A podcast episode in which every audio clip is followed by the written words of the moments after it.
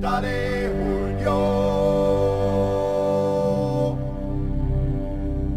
Julio, dale Julio. Drei hohe ho. ist Nationalpark Radio. Die Radiosendung und der Podcast vom Nationalpark Gesäuse, dem einzigen Nationalpark in der Steiermark.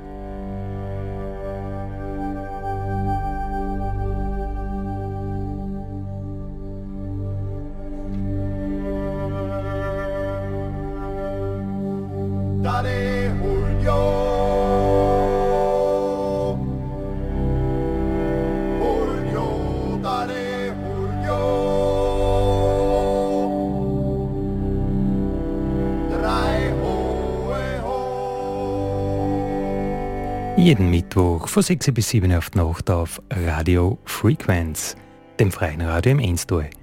Und alle 14 Tage neu, überall wo es Podcasts gibt. Grüß euch, Andi Hollinger spricht. Schön, dass ihr wieder mit dabei seid beim Nationalpark Radio, egal ob es uns als Podcast hört, egal ob es uns bei Radio Frequenz hört, von Rotstadt, äh, wo die Enns entspringt, bis in die Metropole des Nationalparks. Gesäuse, bis nach Gstaderboden mit 41 Einwohnern sind wir zu hören auf drei Fre Frequenzen. Oder ihr hört uns auf B138 im Raum Kirchdorf, in dem Fall Mahlzeit, schön, dass mit dabei seid. Unser heutiges Thema sind die steiermärkischen Landesforste. Und der Chef ist bei mir zu Gast, Lutz Bickenback. Dich, Servus. Servus Andi, grüß dich. Schön, dass ich da sein darf. Herzlichen Dank für die Einladung. Ja, super, dass du Zeit nimmst. Also dein Terminplan ist ja ein sehr, sehr, sehr dichter. Du warst ja jetzt unlängst erst äh, mit einem Vortrag in Admont zu Gast, wo es genau um das gegangen ist, was wir heute auch plaudern. Steiermärkische Landesforste, wo war das? Wo geht's hin? Genau. Ja, also Vorträge habe ich natürlich öfter mal, dass sich Leute dafür interessieren, was wir so machen und äh, zu irgendwelchen Themen irgendwie Stellung zu nehmen. Das ist sozusagen Teil meines Alltagsgeschäftes auch, ja.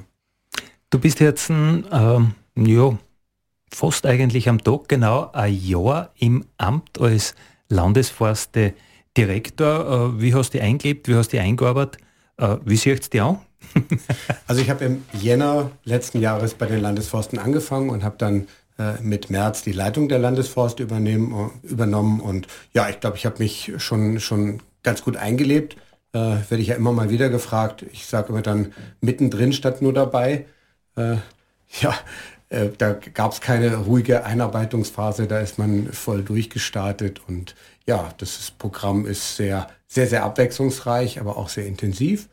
Es mangelt uns wahrlich nicht an Arbeit und an Aufgaben, aber es macht, macht mir ganz großen Spaß und ich habe wirklich ein super tolles Team da hinter mir, die da super mit mir zusammenarbeiten und äh, ich glaube, dann macht auch viel Arbeit einem nichts aus, wenn man es einfach gerne macht, weil man sieht, dass man was voranbringen kann, dass sich was bewegt und wenn alle, alle mitmachen, dann, wenn es Freude macht, dann ist es, ist es glaube ich, gut. Ja. Von den äh, ganz großen Waldbesitzer in Österreich sind natürlich die Bundesforste der große Betrieb. Also die Republik Österreich besitzt sehr viel Wald. Bei den Bundesländern ist das eher nicht so üblich, oder? Genau, das ist in Österreich eher eine Ausnahme, dass Länder Waldbesitz haben. Ähm, die Landesforste gibt es schon seit 1889, da, das ist ihr Gründungsjahr. Und äh, der Besitz ist aus der österreichischen Alpinen Montangesellschaft hervorgegangen. Man muss sich vielleicht überlegen, wie das damals ausgesehen hat oder wie der Wald damals ausgesehen hat zu dieser Zeit vor 130 Jahren. Ähm, das war die Zeit, wo die Holz oder bis dahin war die Holzkohle äh, die Hauptenergiequelle, vor allem für die hier in der Steiermark so wichtige Montanindustrie gewesen. Und dementsprechend haben auch die Wälder ausgeschaut. Die waren ziemlich devastiert, also runtergehackt. Äh, Das Holz wurde geflößt und zu den Stahlwerken gebracht oder es wurde vor Ort zu Holzkohle äh, verarbeitet und dann äh, zu den Stahlhütten gebracht. Und ja, dann kam ein Wechsel in der Energieerzeugung. Holzkohle wurde durch Steinkohle ersetzt. Steinkohle ist erstens ein besserer Brennstoff, weil er einen höheren Heizwert hat. Und er war praktisch beliebig und in jeder Menge bestellbar und zukaufbar. Es war die Zeit, das Zeitalter der Eisenbahn. Eisenbahnlinien wurden gebaut und so konnten diese großen Stahlhütten eigentlich beliebig mit ihrem Heiz, äh, mit ihrer Energiequelle versorgt werden. Und damit spielte der Wald eigentlich keine so große Rolle plötzlich von einem Tag auf den anderen nicht mehr. Und das war die Zeit, wo viele Waldbesitzungen ihren Eigentümer gewechselt haben. Und ja, so sind auch die Steiermärkischen Landesforste entstanden. Ähm, ja, wir leben ja bekanntlich, sind wir im Gesäuse situiert und in dem Dreiländereck zwischen St. Gallen, Admont und Hieflau. Und jeder, der die Gegend kennt und den Nationalpark Gesäuse kennt, weiß, dass das eine sehr, äh, sehr steile, sehr schroffe und wunderschöne Landschaft ist. Aber sie war halt eben auch damals sehr äh, unerschlossen, sehr ertragsarm, wenig Wald, viel Felsen. Und das waren eigentlich so die, die Reste, die damals keiner wirklich haben wollte. Die Filetstücke haben sich andere begüterte äh, Personen, Adlige, die Kirchen und so weiter äh, angeeignet. Und die Reste hat dann das Land aufgekauft, bevor sie dann in Kleinstbesitzungen zerfielen, hat das Land gesagt, dann kaufen wir die, damit es zusammenbleibt. Und so sind 1889 die Landesforste entstanden. Ja. Um Grundspekulationen Einhalt zu gebieten. Ja, vielleicht. Ja. Also Hat der Sepp Hasitschka in, seiner, in seinen Gesäusewäldern in seinem Buch geschrieben. Ja, ich habe mir mal den alten Kaufvertrag mal, mal rausgesucht. Der ist natürlich äh, nicht nur wunderschön, sondern auch interessant, was da so alles drinsteht. Ja, ähm, aber auf deine Frage zurückzukommen, ja, das ist durchaus eine Ausnahme in Österreich, dass äh, Länder, Bundesländer eben Wald besitzen. Und ja, die, die Landesforste sind eben ein Teil der Landesverwaltung. Wir gehören zur Abteilung 10, zur Abteilung Land- und Forstwirtschaft, sind da ein eigenständiges Referat. Aber im Gegensatz zu anderen Abteilungen und Referaten haben wir nicht ein Budget vom Land, äh, wo wir einen, Geldbetrag verwalten und dann in dem Sinne des Landes äh, so einsetzen, wie das gewünscht wird, sondern wir sind ein ausgelagerter Wirtschaftsbetrieb und wir müssen uns halt zu 100 Prozent selbst finanzieren, ob das jetzt unsere Löhne und Gehälter sind oder alles, was wir sonst ausgeben, unsere Gebäude zu unterhalten, unsere Dienstfahrzeuge, äh, müssen wir alles selber finanzieren und sollte dann am Ende des Jahres noch ein bisschen was übrig bleiben, dann freut sich das Land Steiermark auch dafür, wenn wir ein etwas noch ans, ans Land abgeben, aber das ist meistens eher ein bescheidener Beitrag, den wir da abliefern. Ja, das hat man immer wieder gehört in den letzten Jahrzehnten. Naja, der Druck äh, des Landes Steiermark, äh, dass da eben fleißig abgeliefert werden würde, der wird immer größer. Aber ich glaube, äh, jetzt weiß ja jeder, dass mit Holz und mit alles, was ein Forstbetrieb so verwaltet, sehr schwierig, sehr große Summen äh, zu lukrieren sind, oder? Also ich weiß jetzt natürlich nicht genau, wie der Druck früher war. Also ich, im Moment gibt es da ehrlich gesagt keinen wirklichen Druck. Äh, der Druck besteht alleine schon dadurch, dass man unter den gegebenen Rahmenbedingungen ähm, die berühmte schwarze Null am Ende des Jahres hinbekommt. Und ich habe es eben äh, aus der Geschichte der Landesforste schon, schon ein bisschen probiert darzulegen, wie das bei uns aussieht. Also wir sind im wahrsten Sinne des Wortes steinreich. also von unseren äh, die Landesforste sind der Fläche nach ein sehr großer Forstbetrieb. Wir gehören zu den zehn größten Forstbetrieben in Österreich. Äh, wir haben eine Gesamtfläche von über 28.000 Hektar. Davon sind aber nur 11.300 Hektar überhaupt Wirtschaftswald, also Flächen, wo man reguläre Forstwirtschaft ähm, betreiben kann. Und äh, ja, ein Forstbetrieb äh, finanziert sich fast ausschließlich. Ein paar Nebenquellen gibt es noch, aber die Haupteinnahmequelle eines Forstbetriebes ist eben der Holzverkauf und äh, das ist bei uns eher bescheiden und unter diesen Rahmenbedingungen steile Berge äh, erhöhen ja auch zum Beispiel die Holzerntekosten ganz erheblich. Ähm, ist es gar nicht so leicht, ähm, eben auch ähm, einen Forstbetrieb wirtschaftlich betreiben zu können. Mhm. Ja, vielleicht äh, nehmen wir uns einmal den äh, aktuellen Kletterführer Gesäuse zur Hand und schauen, der zählt ja 1040 äh, Kletterrouten und Varianten äh, sind natürlich nicht alle im, im Gebiet äh, von den Landesforsten, sondern auch Stift Atmund ist da dabei. Aber da kommt man mal schauen, wie viel Kletterrouten da wirklich auf, auf Fläche der Landesforste sind. Und dann kommt man uns matchen mit so Betrieben wie Meier-Möhnhof im Grazer Bergland und schauen, wer mehr, nicht wer mehr Hektar hat, sondern wer mehr alpine Kletterrouten auf seiner Fläche hat. Also auf der Gesamtfläche sind wir da sicherlich äh, ziemlich unangetastete Sieger. Äh, pro, pro Flächeneinheit wäre ich mir gar nicht so ganz sicher. Also Meier-Möhnhof und das Grazer Bergland kenne ich aus meiner Vergangenheit auch recht gut. Ähm, und also vom Grazer Bergland kann ich sagen, da gibt es kaum einen Quadratmeter, der, der nicht als äh, Kletterroute erschlossen ist. Genau. Also da ist die Dichte dann auch relativ hoch. Aber dafür ist es natürlich ein sehr beschaubar, überschaubares, relativ kleines Gebiet, wo dort geklettert wird. Ja. Jetzt ist Nationalpark Radio, den Nationalpark Gesäuse Podcast. Heute mit dem Thema Steiermärkische Landesforste. Der Chef ist zu Gast, Dr. Lutz Bickenback. Äh, Lutz, du hast uns schon gesagt, die Fläche äh, der steiermärkischen Landesforste ist sehr, sehr groß für einen Forstbetrieb. Äh, der Reichtum ist auch vorhanden in Form von vielen Steinen. Aber äh, eine Größe für einen Betrieb ist immer, ja, wie viele wie viel Mitarbeiter sind das? Ist das ein großer Betrieb, ein mittelständischer Betrieb? Wie viele Leute leben direkt jetzt von den steiermärkischen Landesforsten? Also Genau, musst du, glaube ich, unterscheiden zwischen direkt und, und indirekt. Ähm, die Größe eines Betriebes äh, kann man eben nach der Größe, nach der Mitarbeiterzahl ähm, oder nach der Einschlagsmenge, also die Festmeter, die im, dort geerntet werden. Das sind bei uns ungefähr 40.000 Festmeter pro Jahr. Das ist eben für diese Größe relativ wenig. Und wir haben 35 Mitarbeiter.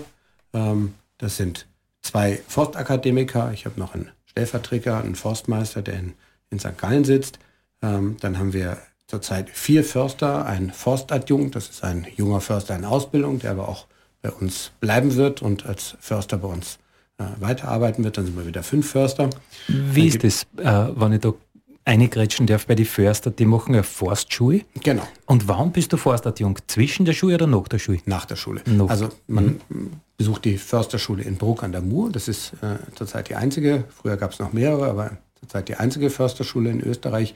Und wenn man die dann eben absolviert hat mit der, mit der Matura, dann kann man entweder völlig was anderes machen. Und wenn man eben bei dem Forstthema bleiben will, das ist natürlich eine, eine Schule, die auch auf dieses forstliche, diese forstlichen Fächer sehr starken Wert legt, ähm, dann macht man zwei Jahre noch eine praktische Ausbildung, da ist man eben dann Forstadjunkt. Und wenn man diese zwei Jahre zum Beispiel in einem Betrieb oder in der Forstbehörde absolviert hat, dann kann man sich zur Staatsprüfung zulassen und wenn man diese Staatsprüfung dann geschafft hat, dann ist man Förster.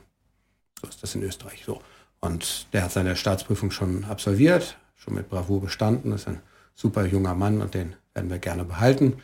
Und dann sind wir wieder fünf Förster, habe ich eben gesagt. Dann kommen noch sechs Berufsjäger dazu.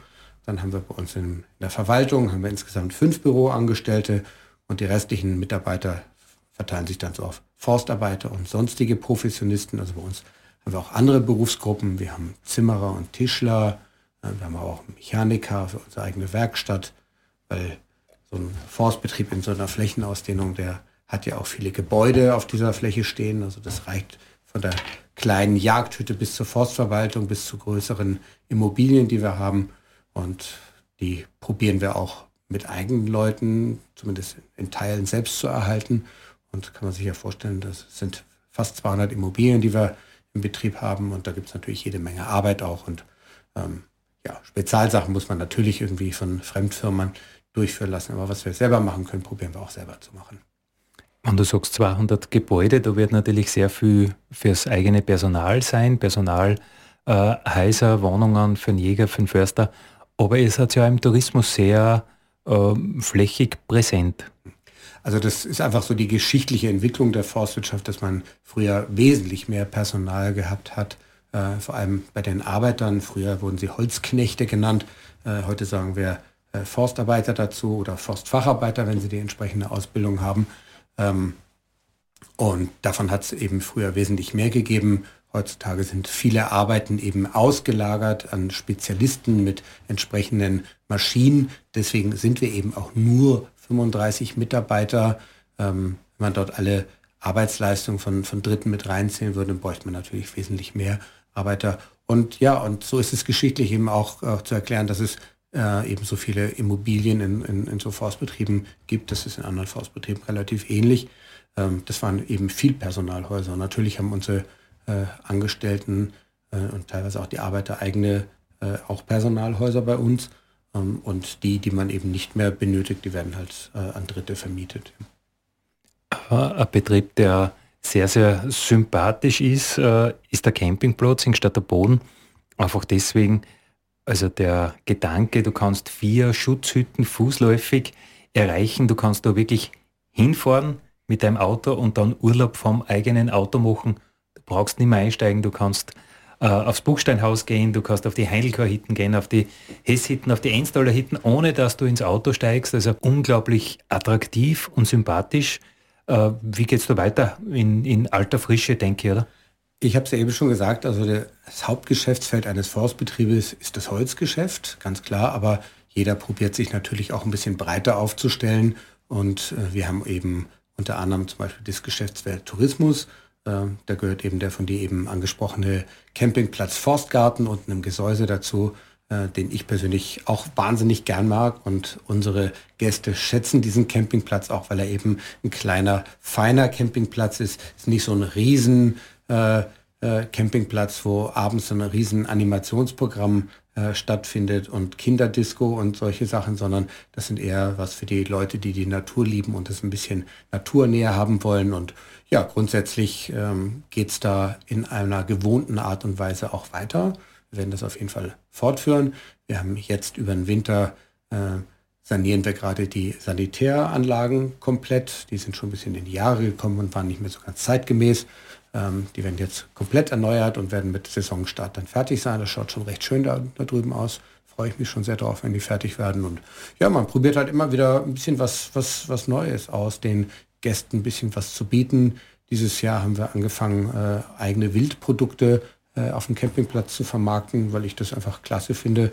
Die Leute haben halt nicht immer Lust, irgendwie äh, abends noch irgendwie zusammenzupacken, um irgendwo hinzufahren, um essen zu gehen oder sich was zu kaufen. Und wenn sie bei uns irgendwas kaufen können, was dann ein regionales Produkt ist, was eine Top-Qualität hat, äh, was man sich dann abends selber dort auf den Grill schmeißen kann, das wird auch super gut angenommen, da freuen sich die Leute drüber. Und das sind einfach so Kleinigkeiten, wo man immer natürlich dran rumfeilt, dass sich auch was Neues für die Gäste auszudenken. Und zum Tourismus gehören auch noch ein paar andere Sachen dazu. Ähm, auch das ist wieder eine, eine Nutzung von, ich sage jetzt mal, übrig gebliebenen Gebäuden. Also wir haben zum Beispiel auch Hüttenvermietung bei uns im Forstbetrieb. Das sind halt Almhütten, wunderschön gelegen äh, im Nationalpark Gesäuse, die man teilweise für Wochenweise oder auch manche gibt es auch, die man auch tageweise mieten kann. Äh, und die sind auch wahnsinnig gut angenommen, weil die weil die eben wunderschön sind und das eine super Gelegenheit ist, äh, wirklich mal ein Wochenende oder eine Woche in so einer fantastischen Landschaft eben zu wohnen. Ich glaube, davon träumt fast jeder und die werden auch entsprechend gut angenommen und sind gut, gut ausgebucht. Auch unser Campingplatz ist sehr gut gebucht. Da haben wir keinerlei Probleme, den, den voll auszulasten. Und ist ein Geschäftsfeld, was auch, was auch Freude macht. Ist jetzt nicht so, dass man da große Reichtümer mit verdienen kann. Ähm, wir probieren das aber zumindest kostendeckend so zu betreiben. Und, und das läuft gut. Ich das glaub, läuft das, wirklich gut, ja. Das entspricht genau dem Zeitgeist jetzt. Genau. Sanfter Tourismus soll das sein. Die steiermärkischen Landesforste sind zu Gast heute im Nationalpark Radio, im Nationalpark Podcast. Äh, Lutz Bickenpark, für einen Forstbetrieb, wo, wo sind da die Schlüsselstellen, wo sind da die Herausforderungen in Zeiten wie diesen? Wie viel Zeit hast du? Nein, also ich glaube, äh, die Herausforderungen für, einen, ich glaube, fast jeden Wirtschaftstreibenden, aber für den Forstbetrieb im Besonderen sind unfassbar vielfältig und äh, da könnte ich jetzt tatsächlich ein paar Stunden lang irgendwie äh, dir mein, mein Leid klagen oder, oder von der Leber erzählen. Ähm, ja, was sind die wesentlichsten Herausforderungen? Wir haben ja schon mal eine Sendung gemacht. Ähm, da haben wir uns über, über dynamische Waldtypisierung und den Klimawandel unterhalten, also den Klimawandel würde ich, würde ich da mal ziemlich weit vorne nennen, äh, ohne dass wir das Thema jetzt, glaube ich, heute noch mal näher ausführen. Aber ähm, das bringt natürlich viel Veränderung mit sich. Also der Wald ist ein, zum einen äh, Teil der, soll ein Teil der Lösung sein, aber er ist auch ein starker Betroffener vom Klimawandel.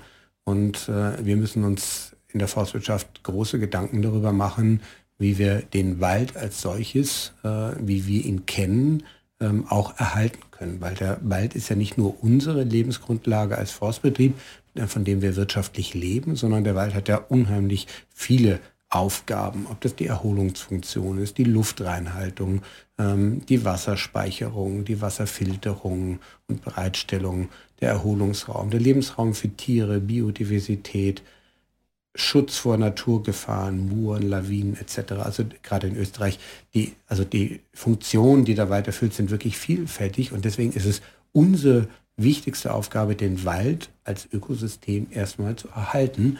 Und bei einem Klimawandel, der so schnell stattfindet, wie er derzeit äh, das den Anschein äh, macht, äh, ist das eine Herausforderung, die tatsächlich relativ groß sind, weil unsere Bäume sind sehr langlebige Organismen und äh, da kann ich mir nicht äh, wenn irgendwas mal nicht funktioniert, mir nächstes Jahr was Neues überlegen und dann mache ich das grundlegend anders. Wenn ich mich zum Beispiel mal für eine bestimmte Baumart äh, entschieden habe, dann, dann steht die da halt 100 Jahre im Wald, manchmal sogar noch länger. Ne? Und ähm, da sollte man schon möglichst sehr äh, seine Planung auf einer wirklich guten Grundlage machen, wenn man, wenn man sowas macht. Und bei uns ändert sich jetzt eben wahnsinnig viel. Es wird wärmer, da haben wir schon sehr ausführlich drüber gesprochen.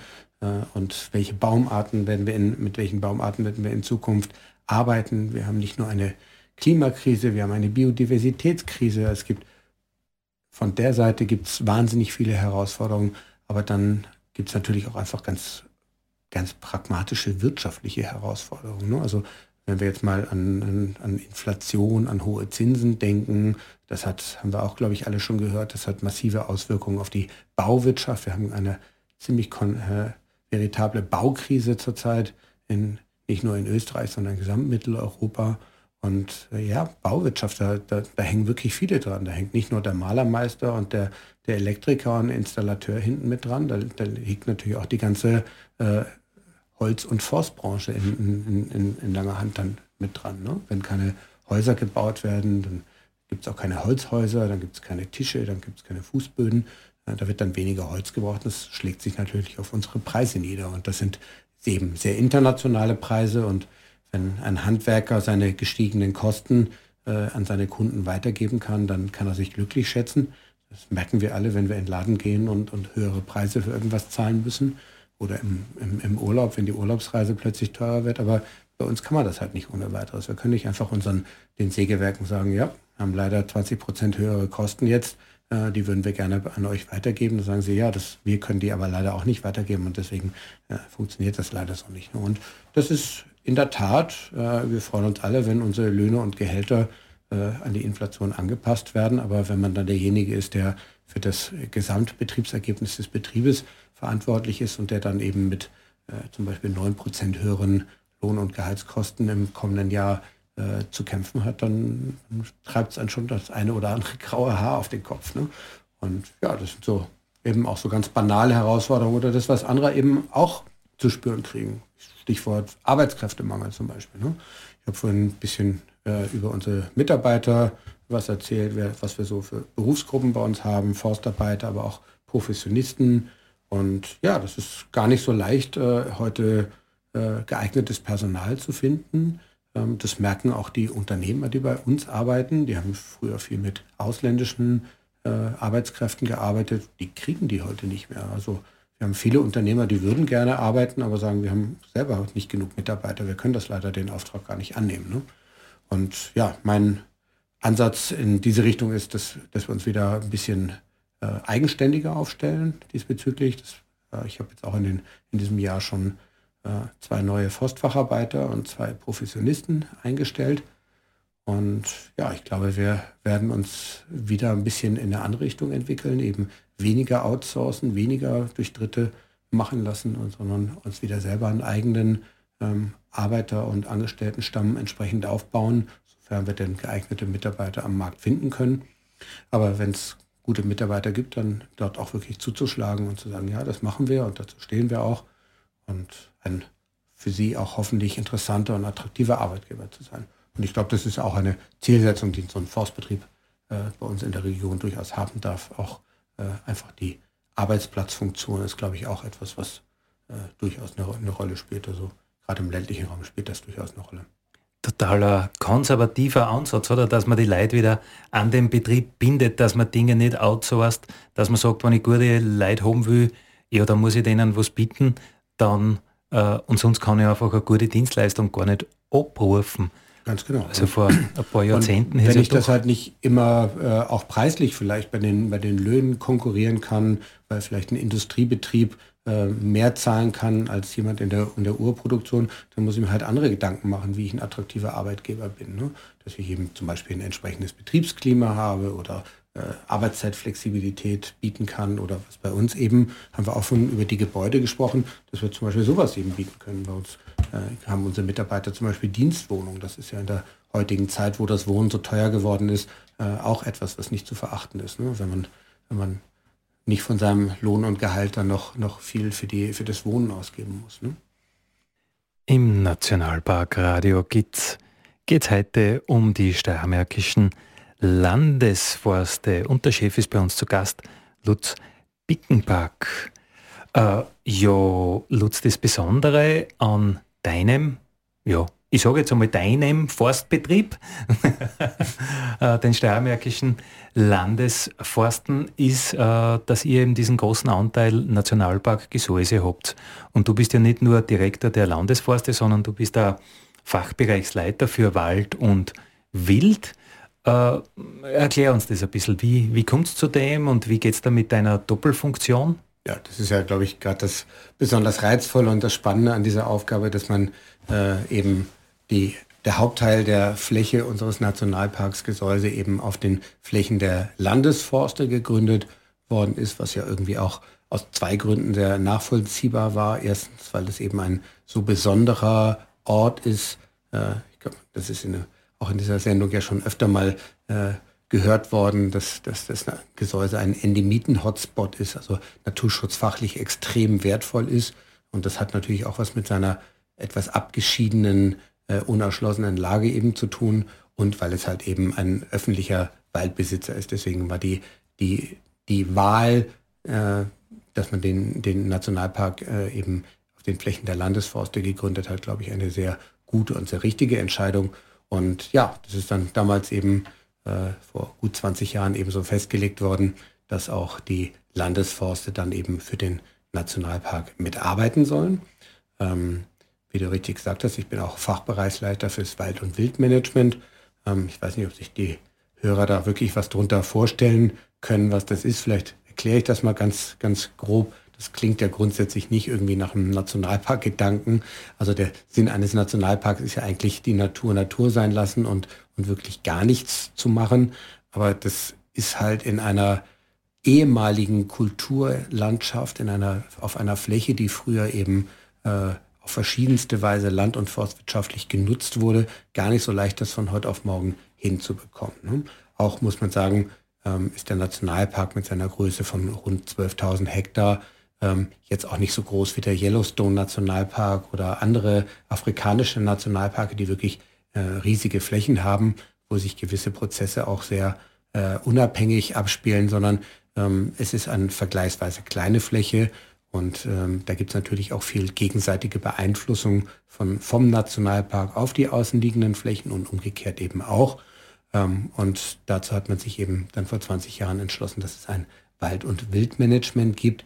Waldmanagement bedeutet im Prinzip, dass wir probieren, durch forstwirtschaftliche Eingriffe ähm, diesen Umbau von äh, naturfern, von menschengeprägten, fichtendominierten Wirtschaftswäldern hin zu naturnahen Standorten durch menschliche Eingriffe eben zu beschleunigen. Das ist etwas, was bei der Gründung eben sehr detailliert festgelegt wurde. Wo findet es statt, in welchen Beständen, in welchem Umfang, was findet dort statt und in was für einem Zeitraum. Äh, diese Eingriffe sind mit 30 Jahren befristet worden, also in ungefähr neun Jahren ist also Schluss mit diesen Art von, von Eingriffen. Bis dahin müssen wir sozusagen unser Arbeitsprogramm erledigt haben und danach werden diese Flächen dann gänzlich der Natur überlassen. Und es gibt aber auch noch andere Tätigkeiten, die unter dieses Thema Waldmanagement fallen. Ähm, es gibt natürlich auch in diesen, diesen alten Wirtschaftswäldern, hat es natürlich auch Straßen gegeben, die, wo der Wald mit aufgeschlossen wurde. Einige davon sind stillgelegt worden oder, oder rückgebaut worden. Andere gibt es noch und gibt es auch jetzt im Nationalpark. So, also gibt es noch Forststraßen, die dann eben von uns erhalten werden für die Nutzung. Das brauchen wir zum Beispiel für die Almbewirtschaftung, für die Schutzhütten, äh, aber auch für den Tourismus, für die Forschung, für den Aufsichtsdienst und natürlich eben auch für unser Wald- und Wildmanagement. Brauchen wir auch eine gewisse Anzahl von Forststraßen, aber ähm, das sind eben nur noch nur noch einige wenige im Vergleich zu früher. Zum Waldmanagement gehört dann eben auch zum Beispiel die Verkehrssicherungspflicht äh, entlang von öffentlichen Straßen und Plätzen. Also wenn wir jetzt zum Beispiel mal unten an die Gesäusestraße denken und äh, wir wissen alle, wie das ist, da wird, wird eine, irgendeine Fichte vom Käfer gefressen und steht tot neben der Straße oder eine Esche wird vom, äh, äh, wird vom, vom Pilz befallen. Vom Pilz gefallen, danke. Ähm, und äh, stellt dann eine eine, eine, ein Sicherheitsrisiko für den Verkehr oder für die Waldbesucher da. Und die werden dann eben von uns, äh, ich sage jetzt mal, unschädlich gemacht. Sie werden nicht entfernt, sie werden nur umgezogen. Das Holz verbleibt dann auf der Fläche. Aber das sind eben so Aufgaben, die wir im Waldmanagement machen. Ähm, und dann gibt es eben den zweiten Teil noch, das ist das Wildmanagement. Ähm, Im Grunde genommen sind das jagdliche Eingriffe. Also wir regulieren Schalenwildbestände im Nationalpark auf bestimmten Flächen. Ähm, Insgesamt hat die IUCN, die Weltnaturschutzorganisation, festgelegt, dass ein Nationalpark nur dann ein Nationalpark ist, wenn auf 75 Prozent der Fläche genau gar keine Eingriffe stattfinden. Aber auf diesen anderen 25 Prozent dürfen eben gewisse Art von Eingriffen stattfinden. Das ist, wie gesagt, zum Beispiel die Almbewirtschaftung. Die kann man auch nicht von heute auf morgen einfach so beenden. Und das will man auch aus Naturschutzgründen gar nicht machen. Ähm, und eben, was ich schon gesagt habe, eben eben das Wildmanagement gehört halt eben auch auf bestimmten Flächen dazu, weil diese Nationalpark einfach nicht groß genug ist, um sich als eigenes Ökosystem äh, zu erhalten, sondern da gibt es eben viele äh, Beeinflussungen. Und unsere Wildtiere sind alle hochintelligent und wenn die, wenn die wissen, dass sie dann äh, im gesamten Nationalpark äh, gar nicht mehr bejagt werden, dann würden sie sich dort sehr stark vermehren und dann eben so wird es zu Schäden in den umliegenden Wirtschaftsfeldern kommen und auch der Naturschutz wäre vielleicht auch nicht äh, unbedingt glücklich, wenn das jetzt der, der Brutherd äh, von äh, lauter Schalenwildbeständen wäre. Und ja, aber es ist eine andere Art, als wir das zum Beispiel draußen in, in unseren Wirtschaftswäldern machen. Es ist also nicht zum Beispiel die klassische Trophäenjagd, sondern es geht wirklich nur um, äh, um äh, Bestandesregulierung. Wir beschränken uns also auf die Zuwachsträger. Ähm, ein Hirsch zum Beispiel ist, darf durchaus im Nationalpark alt werden, wird nicht erlegt und dort eines natürlichen Todes sterben. Äh, das gehört halt eben auch dazu. Aber ein gewisses Maß von Eingriffen ist halt leider zurzeit notwendig. Spannend ist natürlich, wenn man zwar so unterschiedliche äh, große Bereiche hat wie du, also das Wirtschaftsrevier auf der einen Seite, den Nationalpark auf der anderen Seite, äh, was man von jeweils entgegengesetzten Geschäftsfeld, sage ich jetzt einmal, mitnehmen kann ins jeweils andere. Also was kann zum Beispiel der Wirtschaftswald oder dein, dein Wirtschaftswald äh, von Erkenntnissen aus dem Nationalpark, aus dem äh, ja, Waldmanagement äh, profitieren und umgekehrt? Also ich glaube, dass es ein ganz wichtiger Punkt ist, dass man gegenseitig äh, voneinander lernt und, und, und sich da irgendwie weiterentwickelt. Ne? Also ein Nationalpark ist ja eigentlich auch etwas wie ein groß angelegtes Freilandversuchslabor. Wir wollen uns eigentlich im Grunde genommen ja anschauen, wie Prozesse auf natürliche Art und Weise stattfinden, eben ohne den Einfluss des Menschen.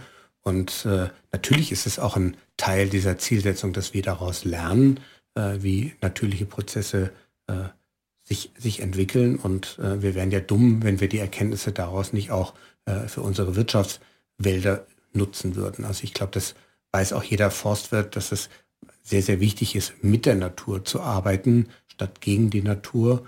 Also wir haben auch außerhalb des Nationalparks, probieren wir uns eine, eine sehr sanfte und sehr naturnahe Wirtschaftsweise in unserer Waldbewirtschaftung äh, durchzuführen.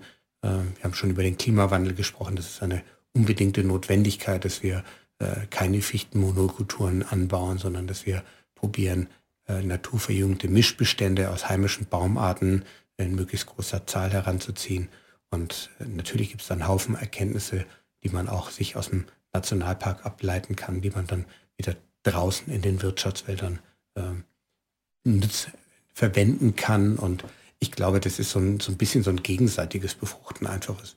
Und umgekehrt, statt das, sage ich mal, den, den Mitarbeitern vom Nationalparks auch nicht, äh, wenn sie ein bisschen was von, von Wirtschaftsweise auch über uns mitkriegen und ähm, vielleicht mal lernen, dass, äh, dass es auch manchmal schwer ist, wenn man, wenn man davon auch einfach leben muss, ne? dass das auch gewisse Zwänge mit sich bringt. Und ja, ich glaube, das ist ein gutes Miteinander und äh, dass beide Seiten da voneinander lernen können. Und so pflegen wir das ja auch. Wir haben ja, wir sind ja ein ganz eng zusammengewachsenes Team wir treffen uns jede Woche zu unseren Geofix mit den anderen Fachbereichsleitern und tauschen uns aus und planen gemeinsam und äh, auch unser Wald- und Wildmanagement, das entscheiden wir ja auch nicht völlig selbstständig, was wir dort tun und machen. Das erfolgt ja auch immer in enger Absprache, nicht nur mit der Nationalparkleitung, sondern auch mit den anderen Kollegen aus den anderen Fachbereichen. Und ich glaube, dass das gut und richtig ist und dass wir da uns auf einem Weg, guten Weg befinden, wie wir da sehr eng miteinander zusammenarbeiten.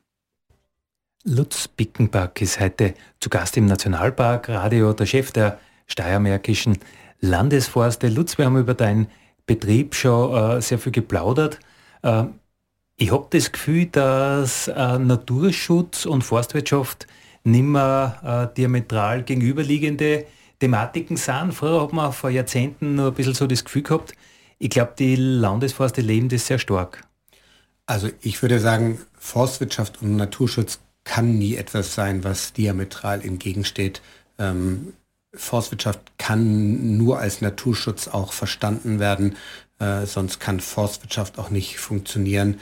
Wer gegen die Natur arbeitet, der wird nie erfolgreich in der Forstwirtschaft wirtschaften können, äh, weil er dann immer wahnsinnig viel Input in ein künstliches System reinbuttern muss. Äh, Forstwirtschaft muss immer mit der Natur zusammen sein. Und ich glaube, ich persönlich habe schon immer, äh, auch in meinen früheren Tätigkeiten, ähm, viel für Naturschutz übrig gehabt. Ähm, ich war ja früher Sachverständiger im Land Steiermark und habe da auch äh, bestimmte Themenbereiche in, in, bei der Landesforstdirektion den Naturschutz unter mir gehabt und habe auch sehr eng mit unserer Naturschutzabteilung im Land zusammengearbeitet, hatte unter anderem auch das Thema invasive Arten äh, im Land Steiermark mit einer Kollegin aus dem Naturschutz gemeinsam bearbeitet. Ich bin auch selber im Vorstand eines, einer, eines Naturschutz-NGOs. Also auch das ist kein Widerspruch für einen Forstmann. Und ja, das hat vielleicht auch ein bisschen dazu beigetragen, weil dieser Forstbetrieb Landesforst natürlich vielleicht ein bisschen naturschutzlastiger ist als andere Forstbetriebe, wo es eben nur ums Wirtschaften geht. Aber wir haben ja eben schon über unsere Aufgaben ähm, bei den äh, Landesforsten gesprochen. Das sind insgesamt sieben Mitarbeiter, sieben Vollzeitäquivalente, die eben im Nationalpark in diesem Wald- und Wildmanagement arbeiten. Das sind Förster, das sind Berufsjäger, das sind natürlich aber auch Verwaltungsmitarbeiter und unsere Forstarbeiter und Professionisten und eben meine Wenigkeit. Und ja, ich glaube, wenn, wenn wir als Landesbetrieb möchten natürlich auch eine gewisse Vorbildwirkung haben. Wir wollen, wir verstehen uns hier als Leitbetrieb in der Region, ähm, nicht nur was unsere Waldbewirtschaftung angeht. Und äh, bei uns endet eben Naturschutz jetzt nicht an der Nationalparkgrenze, sondern das ist natürlich auch auf unseren, in unseren Wirtschaftswäldern, wie wir sie nennen, ähm, auch ein, ein Riesenthema. Und ähm, Wirtschaftswälder bestehen ja eben auch nicht nur aus irgendwelchen Fichteneckern, sondern äh, da gibt es ja auch äh, sehr naturschutzfachlich äh, wichtige Standorte, Sonderbiotope, äh, um, wo es darum geht, die äh, zu untersuchen, zu erkennen, zu erhalten, zu fördern. Und äh, was auch ein Anliegen ist, was, was die Landesforster vielleicht auch auszeichnet, ähm, ist das Thema Biotopverbund.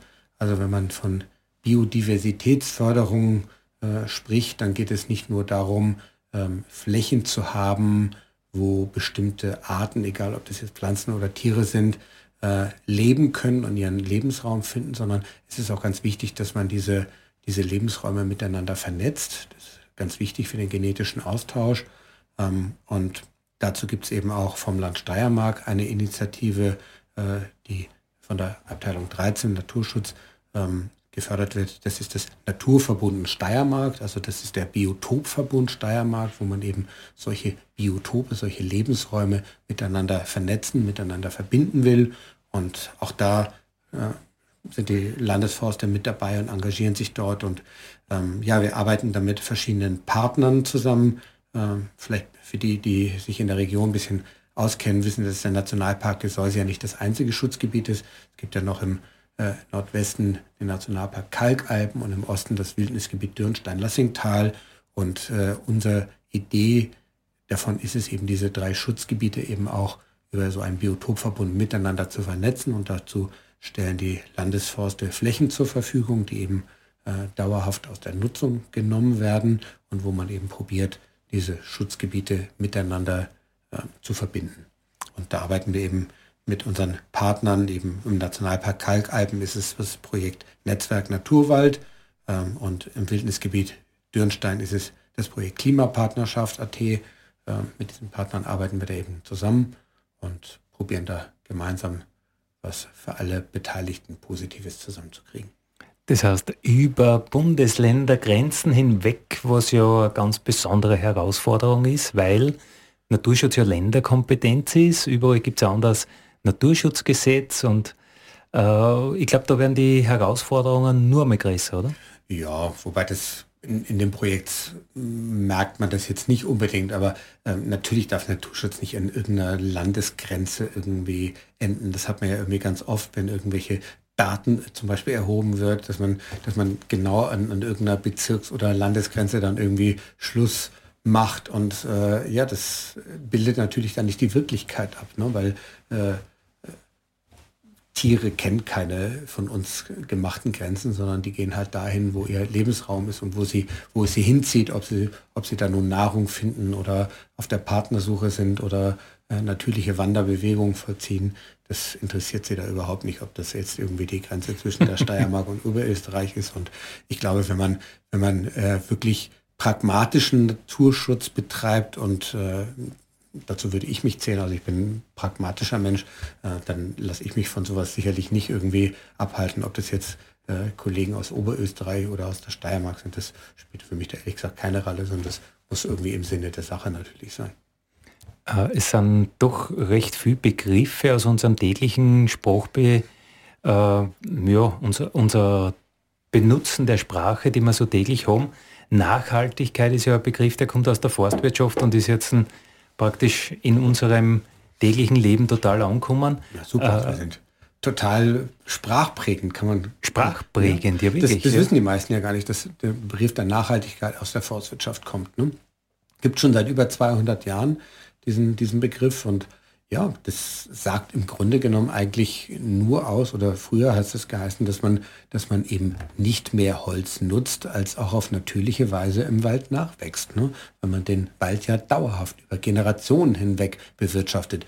Ne? Weil ich baue ja nicht mein Holz an, was ich dann auch wieder ernte, wenn ich so, so einen Baum pflanze, äh, den können ja nicht mal meine, meine Kinder, wenn ich wenn er ganz schnell wächst, vielleicht noch ein bisschen meine Enkelkinder was von haben. Aber im Grunde genommen ist das eine Generationsgeschichte. Wir, wir nutzen die Wälder äh, unserer Großväter und Urgroßväter und noch länger hinweg und, und machen das in der nächsten Generation genauso. Und das ist halt etwas, was eben, äh, was die Forstwirtschaft schon relativ früh äh, verstanden hat, dass wenn ich halt mehr weghacke, als ich als, als Nachwächst, dann haben, haben meine Nachkommen irgendwann nichts mehr zu nutzen. Und das ist sozusagen äh, das, was man uns Forstleuten in die Wiege legt. Das ist unser oberstes Gebot von allen, ähm, sei nachhaltig. Und das ist jetzt so ein bisschen so ein Modebegriff geworden, äh, den, den man auch auf viele, richtigerweise jetzt auch auf viele andere Bereiche überträgt. Aber es ist tatsächlich ein, ein forstwirtschaftlicher Begriff gewesen. Ja. Also ein absolut gutes Schlusswort, wenn wir uns vornehmen, dass wir einfach nicht mehr außernehmen, als wir haben. Das ließe sich beliebig auf viele Lebensbereiche übertragen, ob das jetzt Energie oder sonstige Rohstoffe sind. Also äh, ich habe jetzt nicht genau die Zahlen, aber ich glaube, wir brauchen bei unserem derzeitigen Ressourcenverbrauch brauchen wir irgendwelche x-fachen Erden, äh, um unseren Bedarf, den wir auf dieser Welt zurzeit nutzen, decken zu können. Und das geht sich auf Dauer einfach nicht aus. Und wir werden uns da irgendwas überlegen müssen. Und vielleicht ist die Forstwirtschaft da ein gutes Beispiel zum Vorangehen.